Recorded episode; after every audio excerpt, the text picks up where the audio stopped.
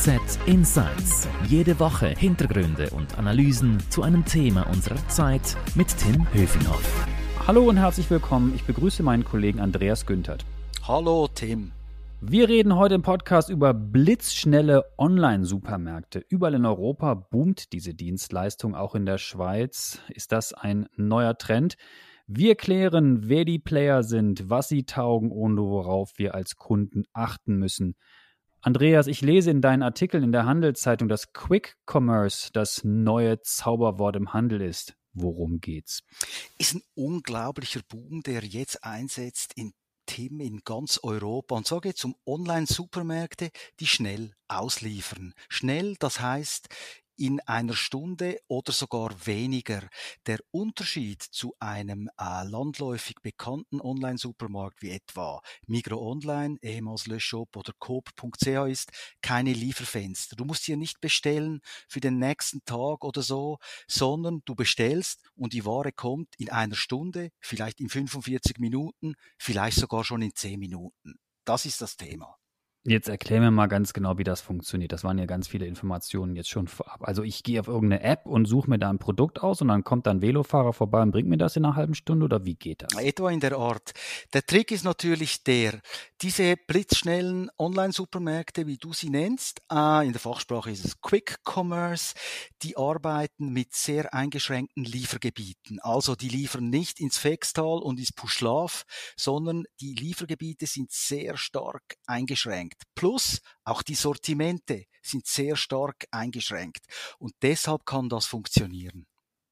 Und was bestellt man sich da? Ein Bier oder zwei Bier oder Windeln oder über was reden wir denn hier? Ja, du hast eigentlich schon ein gutes Thema angesprochen. Ich würde mal sagen, ein bisschen salopp könnte man auch vom F-Commerce äh, sprechen. Und das F-Word würde hier für die Faulheit stehen. Es geht also zum Beispiel um Konsumsituationen wie Tim, du willst dir ein Spiel angucken, hast fünf Kumpels eingeladen, äh, ihr wollt Champions League schauen und das Bier geht aus.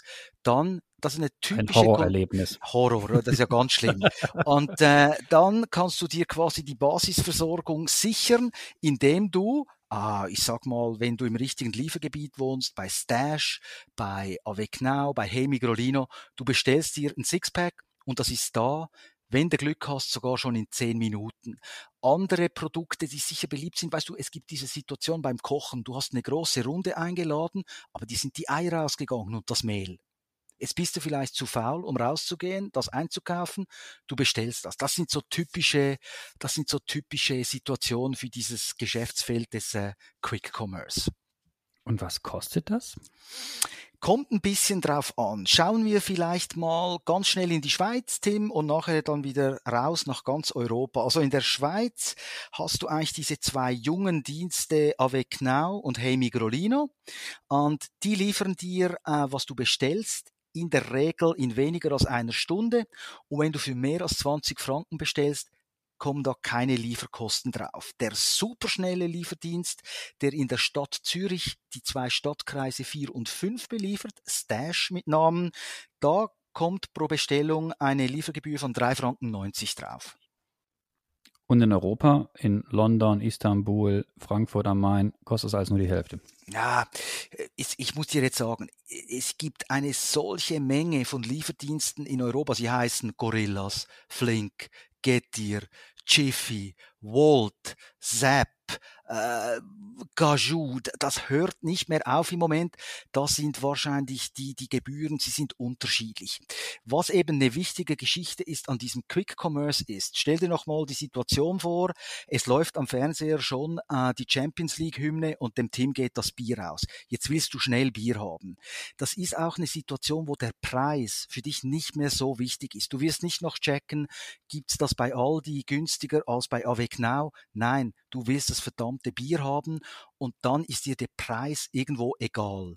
Ich sage nicht, dass das Wucherpreise sind, aber es kann halt schon mal sein, dass das Sixpack dann teurer ist, als es in, im Supermarkt deines Vertrauens wäre.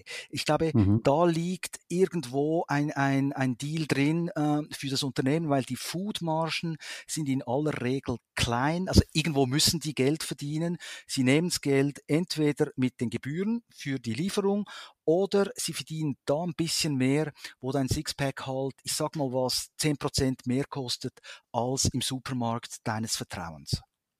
Und was sagt deine Recherche? Funktioniert das? Ja, also. es ist eben so. Ich muss dir jetzt ein Geheimnis verraten. Ich habe noch nie was bestellt bei so einem blitzschnellen Supermarkt. Und weißt du warum? Nein. Ich wohne am falschen Ort.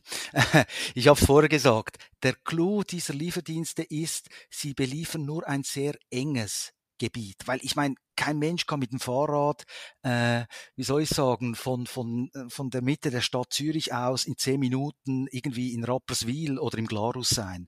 Und die drei Lieferdienste, die ich genannt habe, die beliefern alle mein Gebiet nicht. Jetzt, was ich mache, ist, ich spreche mit Kollegen, die im Lieferdienst wohnen, Kolleginnen und Kollegen, sage denen, bestell mal was und was die bis jetzt bestellt haben, glaube es oder glaube es nicht, das ist zurzeit angekommen. Es ist unglaublich. Ich glaube, das funktioniert wirklich in einem engen Liefergebiet.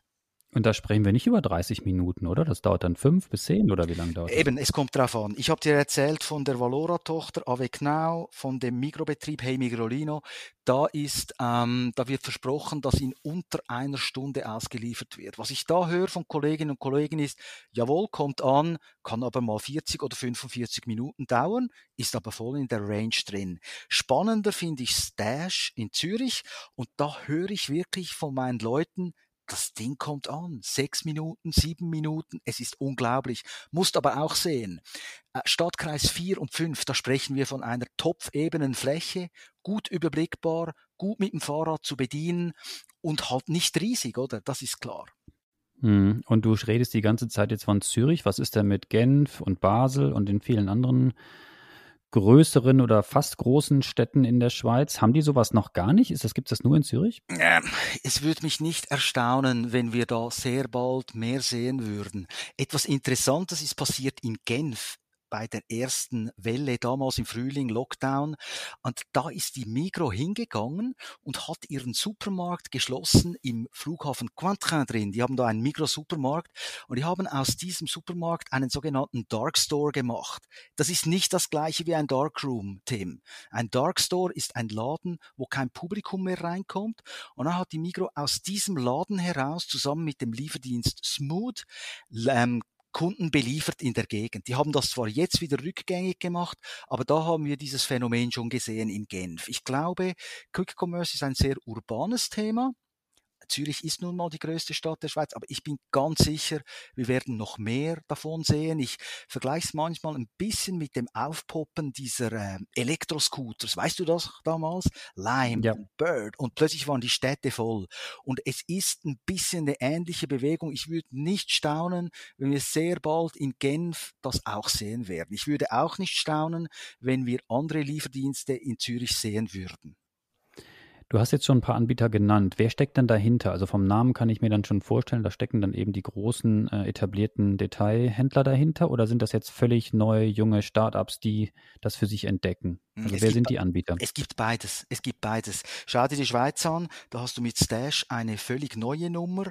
Du hast aber mit Hey Migroline und Avec Now zwei Unternehmen, die von etablierten großen äh, Retail-Riesen gesteuert werden. Wenn ich in Europa rumschaue, es gibt beides. Äh, es gibt die etablierten Händler und es gibt die jungen Wilden, die zu Kapital gekommen sind und die manchmal auch eine, eine Blaupause machen. Ein sehr, eine sehr spannende Stadt in Europa, wo vieles schon früh geschehen ist, ist Istanbul. Da haben wir früh diese Dienste äh, gesehen, Hemen und vorher noch Getir. Die expandieren jetzt zum Teil auch in andere europäische Städte. Es ist ein Mixteam. Es sind manchmal etablierte Händler, oft aber auch solche, die, die von außen reinkommen und die dieses Feld jetzt besetzen wollen.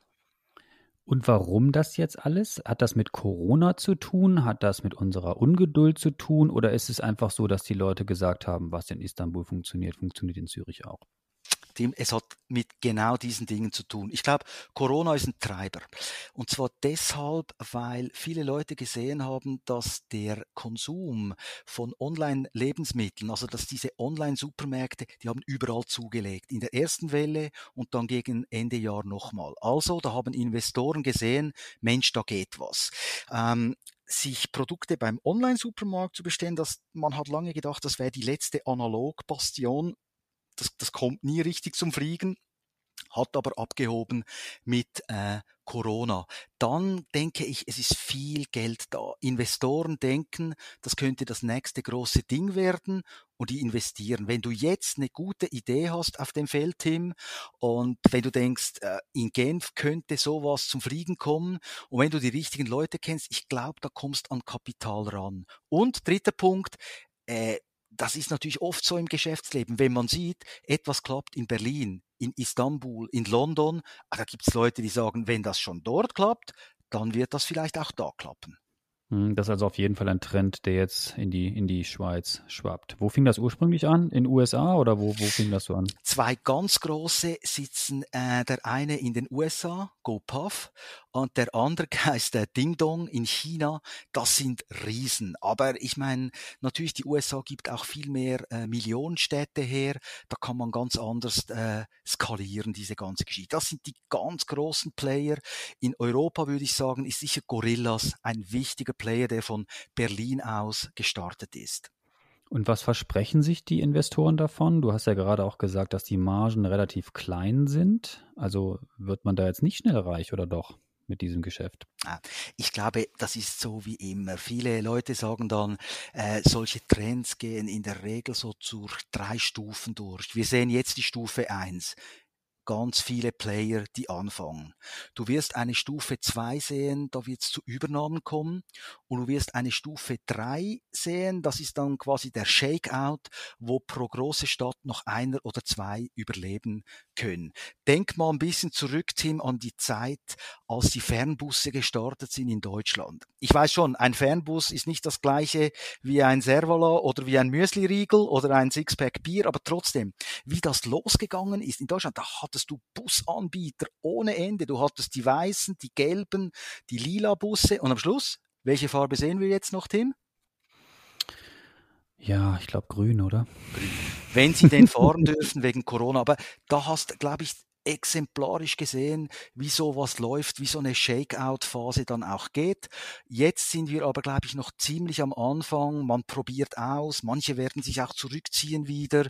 Der eine ist den anderen. Äh, sowas werden wir sehen, glaube ich. Und ich glaube, auch so schnell geht das nicht weg.